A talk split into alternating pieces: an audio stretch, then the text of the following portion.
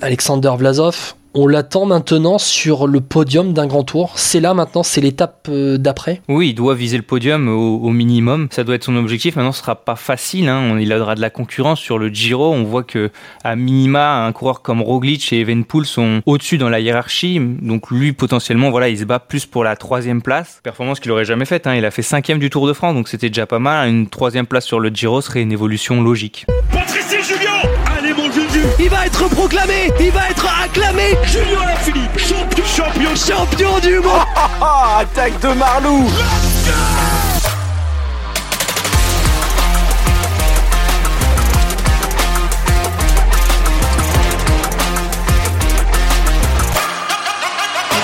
La grande presse 2023 by Vélo Podcast, ça continue et aujourd'hui on continue de remonter le peloton mondial. On arrive, on arrive parmi les meilleurs. Et pour parler forcément d'une des meilleures équipes du peloton, la Bora Hansgrohe, c'est avec Titouan de Vélo Futé. Salut Titouan. Salut Guillaume, prêt à parler de l'équipe allemande, je l'adore. Ah, tu l'adores cette équipe-là. Vous en avez parlé d'ailleurs dans, dans Vélo Futé. Je rappelle vélofuté.com, le site internet de Vélo Futé avec notamment le grand guide hein, de la saison 2023, un guide de grande qualité. Euh, Titouan, vous en avez parlé de cette Bora. Oui, et puis on a récemment aussi interviewé euh, Ralph Denk, le, DS de, de la Bora.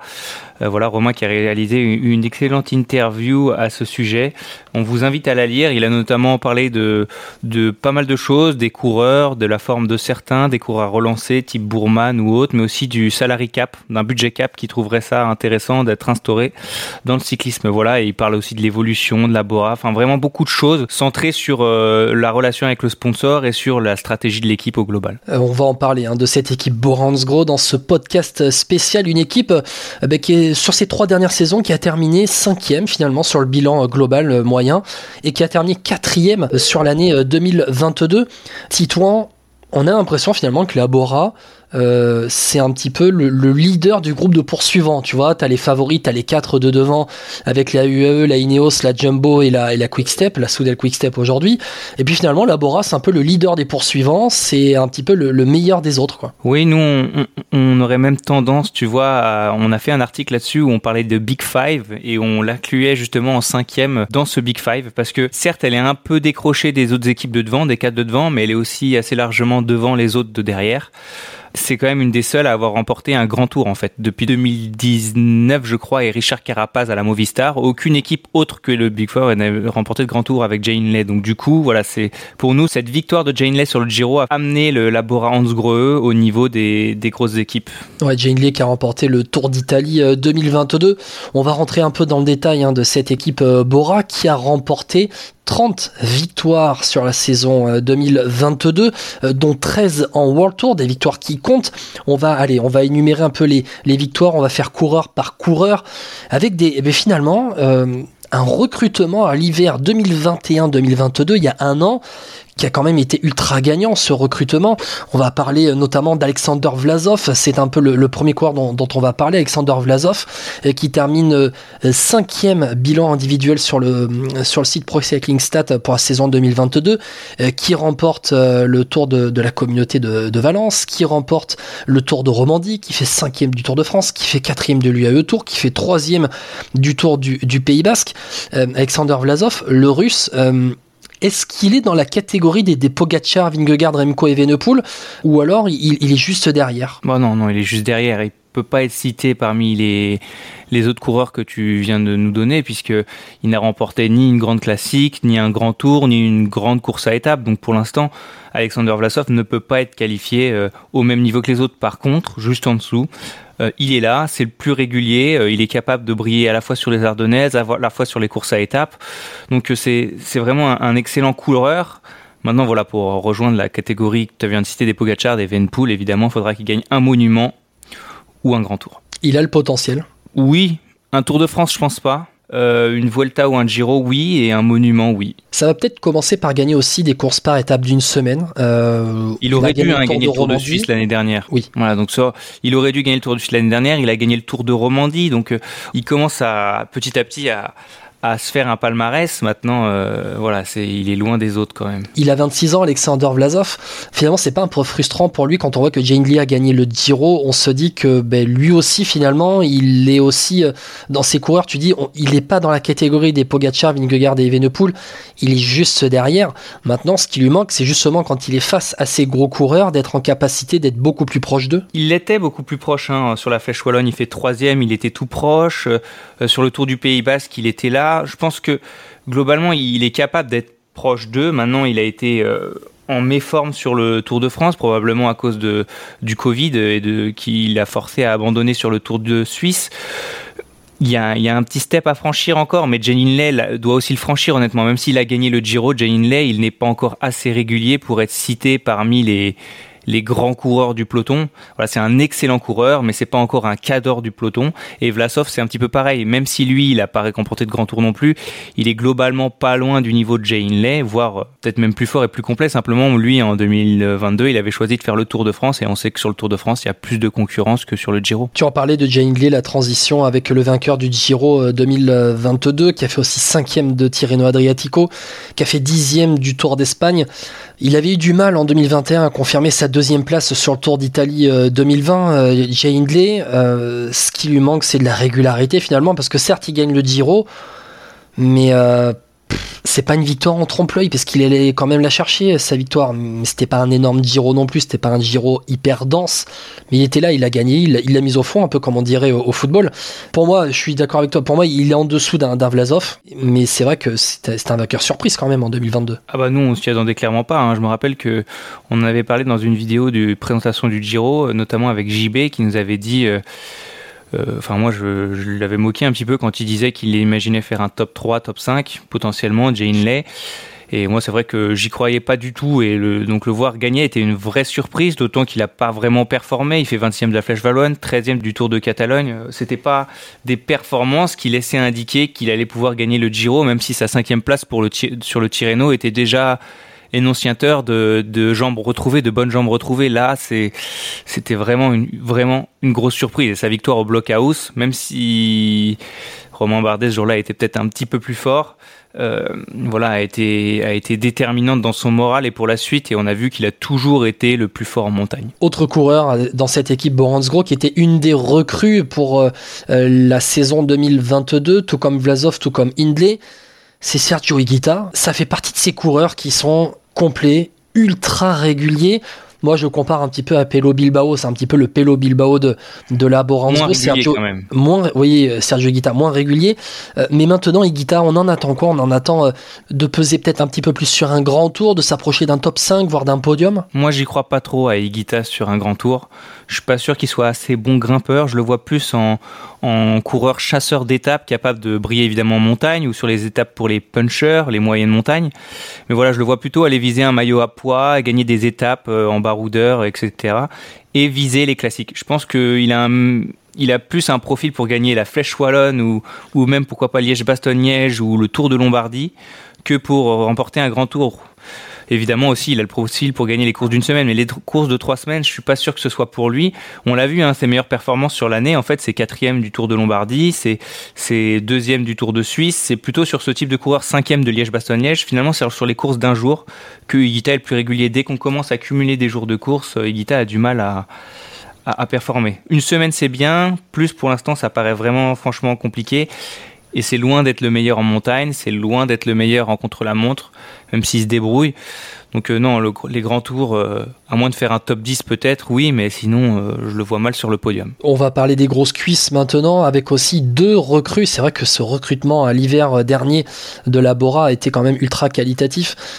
Sam Bennett, Danny Van Poppel, qui avaient tous les deux été recrutés, ce sont des recrues qui ont été satisfaisantes. Sam Bennett qui remporte deux étapes sur la Vuelta, qui remporte la classique à, à Francfort. Danny Van Poppel qui a toujours été très bien placé dans les Sprint World Tour Sam Bennett qui a remporté aussi la première étape du Tour de San Juan au sprint il y a quelques jours, mais on va vraiment se concentrer sur 2022. Ils se sont vraiment bien renforcés au niveau du sprint à la Bora. Je sais pas si c'est pour l'année 2022, si Bennett a été vraiment une grande réussite. Il a eu beaucoup de mal en début de saison et finalement il s'est bien rattrapé par la suite. C'est la Vuelta vraiment qui sauve euh, les deux étapes sur la Vuelta qui sauve euh, sa saison, mais d'un autre côté la concurrence n'était pas énorme. On a vu que après son abandon, Van Poppel était capable d'aller chercher des accessites, des places d'honneur. Donc euh, moi je dirais surtout que Van Poppel a été vraiment la bonne surprise. C'est lui qui offre clairement les deux victoires à Bennett. C'est c'est vraiment un poisson pilote d'une énorme qualité. C'est une grande satisfaction. Bennett, c'est ni bon ni mauvais. Je dirais que moi j'en attendais plus en tout cas de lui. Mais voilà, à voir en 2023, c'était pas non plus une saison catastrophique. C'était une saison correcte. Et voilà, à voir si euh, il fera une bonne saison en 2023. Sam Bennett qui faisait son retour à la Bora après deux saisons euh, à la De Quick Quickstep où il n'a pas réellement euh, brillé, mis à part là aussi la saison 2020, il y a eu quelques bons résultats, mais, mais il, était resté un petit peu sur sa fin. Sam Bennett, il y a des déceptions quand même dans cette équipe Bora. C'est finalement des coureurs un peu, un peu historiques de cette formation. Historique dans le sens où je te parle d'un Maximilian Charman qu'on n'a pas trop vu, d'un Emmanuel Bourman qui a fait septième du Giro, mais qu'on a peu vu, d'un Wilco Kelderman qui n'a pas réellement euh, confirmé ce qu'on avait vu de lui, notamment sur le Tour de France 2021. Euh, Kelderman a été costaud sur le Giro. Kelderman a été costaud sur le Giro. Oui, Kelderman, mais c'est toujours pareil. À quel euh, Qu'est-ce qu'on attend d'eux? Kelderman, Kelderman personnellement, je l'ai jamais attendu à ce qu'il gagne un grand tour. Donc. Après, on, voilà, moi je te parle aussi par rapport au, premier rang mondial, hein, Vico Kelderman. je te parle aussi d'un Lennart Kamna qui a certes remporté l'étape de l'Etna sur le Giro, mais mais on attendait peut-être un, moment donné dans sa carrière qu'il passe un step euh, au-dessus d'un Nils Politz qui n'a pas réellement été euh, visible aussi euh, en 2022. Ça fait partie de ces coureurs de la Bora qu'on a vu depuis plusieurs années dans l'équipe et qui n'ont pas été capables finalement de jouer les grosses victoires qu'on attend. Bah, Charman a eu des problèmes physiques, voilà, il en a depuis 2021, il a eu des gros problèmes, il a eu le Covid, il a eu des blessures, enfin, ce qui a fait que ça a un peu pourri sa saison 2021 et 2022. Maintenant, euh, c'est quand même le double vainqueur de Paris-Nice en 2020 et 2021. Il a énormément de qualité. On a senti qu'il n'était pas encore prêt sur le Tour Donander, mais voilà, c'est quelqu'un qui peut revenir au très bon niveau. Il est encore jeune, il doit avoir 29 ans, donc euh, donc euh, voilà, Charman, on, va attendre doucement avant de l'enterrer. Sa saison était difficile, oui, mais pour des raisons autre que la compétition, voilà, autre que c'était pas de sa faute, on va dire. Bourman, lui, c'est pareil, il a eu beaucoup de malchance ces dernières années. Il était très en forme sur certains Tours de France ou sur le Dauphiné juste avant, et il avait tendance à, a tendance à beaucoup chuter.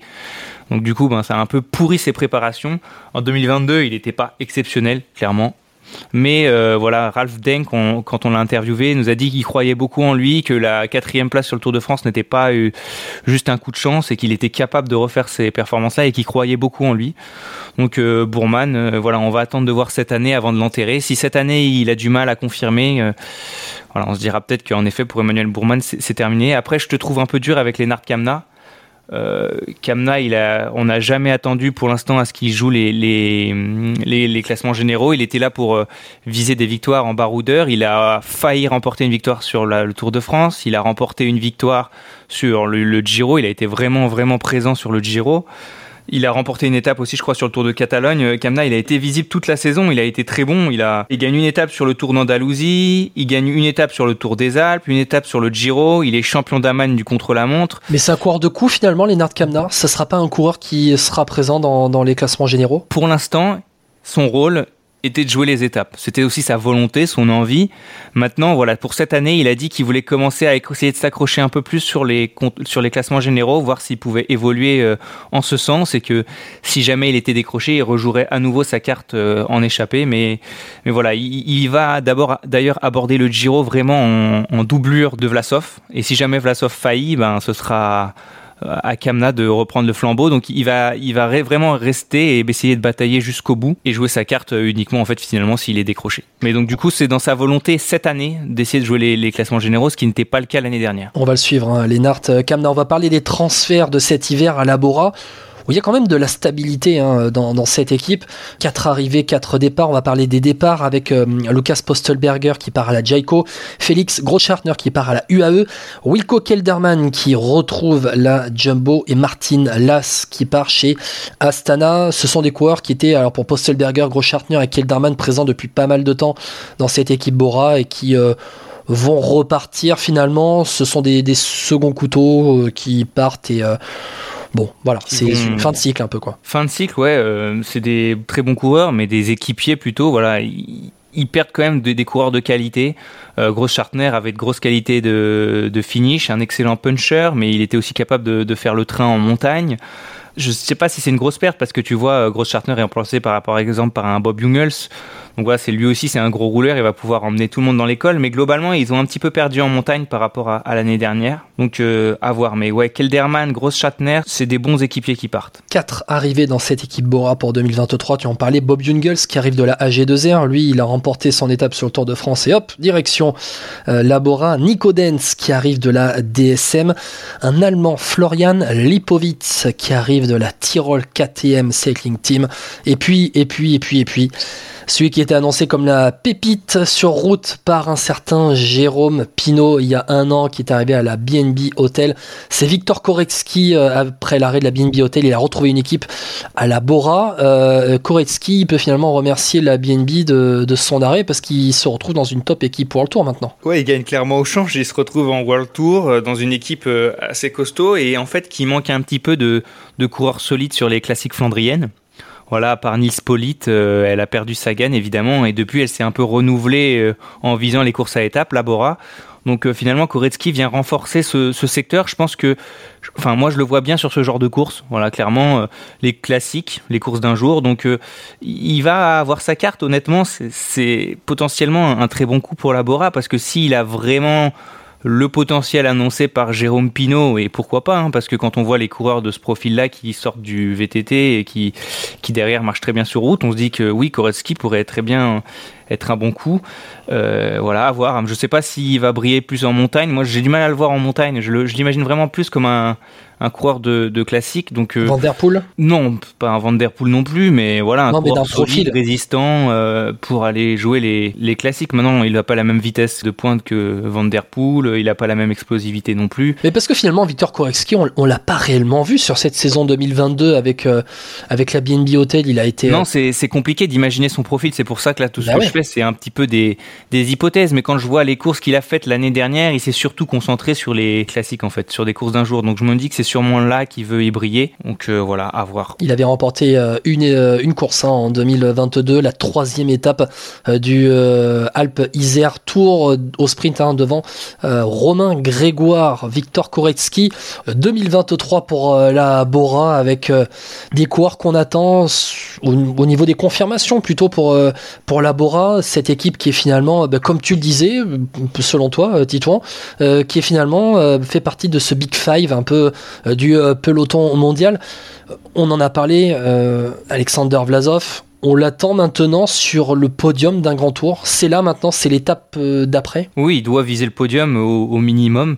Ça doit être son objectif. Maintenant, ce sera pas facile. Hein. Il aura de la concurrence sur le Giro. On voit que à minima, un coureur comme Roglic et Evenpool sont au-dessus dans la hiérarchie. Donc lui, potentiellement, voilà, il se bat plus pour la troisième place. Performance qu'il aurait jamais faite. Hein. Il a fait euh, quoi? Il a fait cinquième du Tour de France, donc c'était déjà pas mal. Une troisième place sur le Giro serait une évolution logique.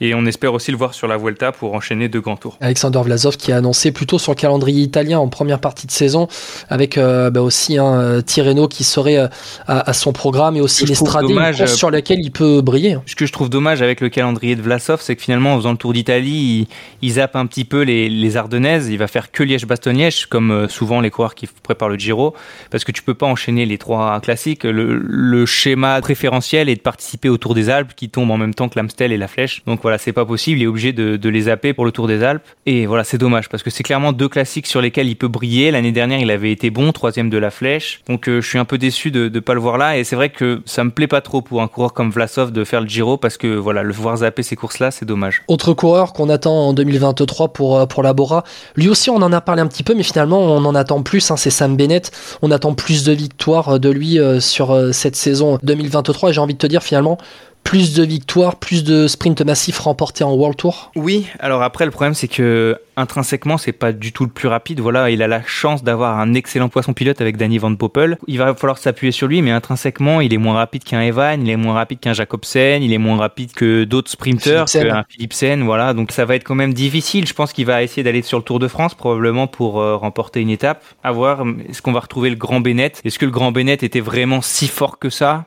Pas convaincu non plus, donc euh, c'est difficile à dire. Mais si il réussit à remporter une victoire sur le Tour de France et une, par exemple remporter une autre classique ou d'autres étapes et qu'il arrive à atteindre un petit score de 5, 6, 7 victoires, bah on pourra dire que ce sera une belle saison pour Bennett. Parmi les grosses cuisses aussi à suivre à la Bora, j'ai envie de te parler d'un petit Belge qui s'appelle Jordi euh, Meus. Jordi Meus, 24 ans. J'ai l'impression que, alors bon, il a abandonné sur chute hein, sur le Tour Down Under, mais euh, mais Jordi Meus, moi, j'attends maintenant qu'il passe euh, le cap, quoi, qu'il passe le cap euh, World Tour, parce que on l'attendait en dans un profil un peu d'Arnaud Delis, on l'imaginait. Exactement. Et moi, maintenant, je l'attends, c'est-à-dire que il a explosé, il a réussi à percer pour euh, être un sprinter qui compte et qui est régulier quand même. Mais maintenant, je l'attends. Allez, maintenant, est-ce qu'il passe le niveau dessus pour rejoindre les meilleurs? À 24 ans, c'est compliqué. Un sprinter souvent est très bon, très jeune. Je suis pas convaincu que euh, Jordi Meus soit fasse partie des, du top 5 mondial euh, dans le futur. Je pense pas. Même par contre, c'est un coureur euh, polyvalent, c'est-à-dire qu'il est capable aussi d'être très bon sur les classiques, sur les Flandriennes. Il passe assez bien les bosses.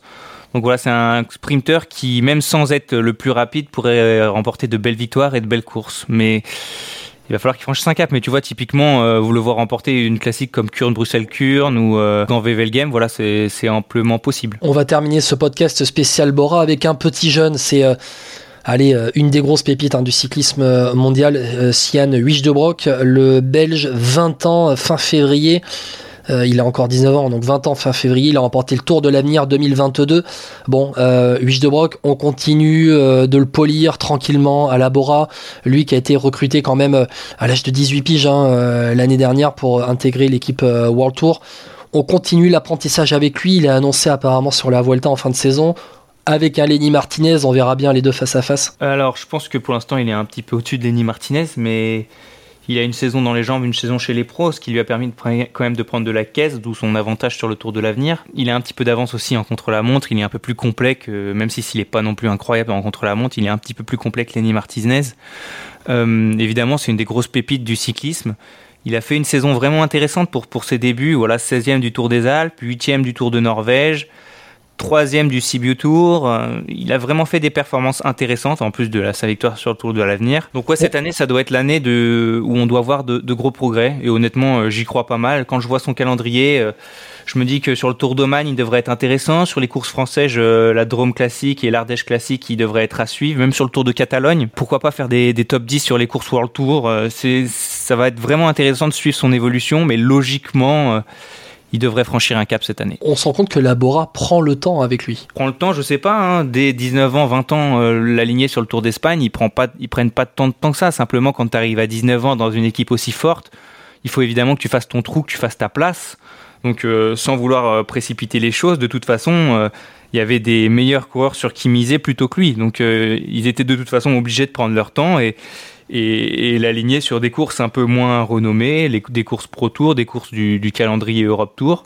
C'est ce qu'ils ont fait, ça a plutôt bien marché. Donc maintenant, voilà, l'étape euh, suivante, c'est de commencer à participer à des courses d'une semaine World Tour. Il va faire le Tour de Catalogne, il va faire le Dauphiné ou le Tour de Suisse.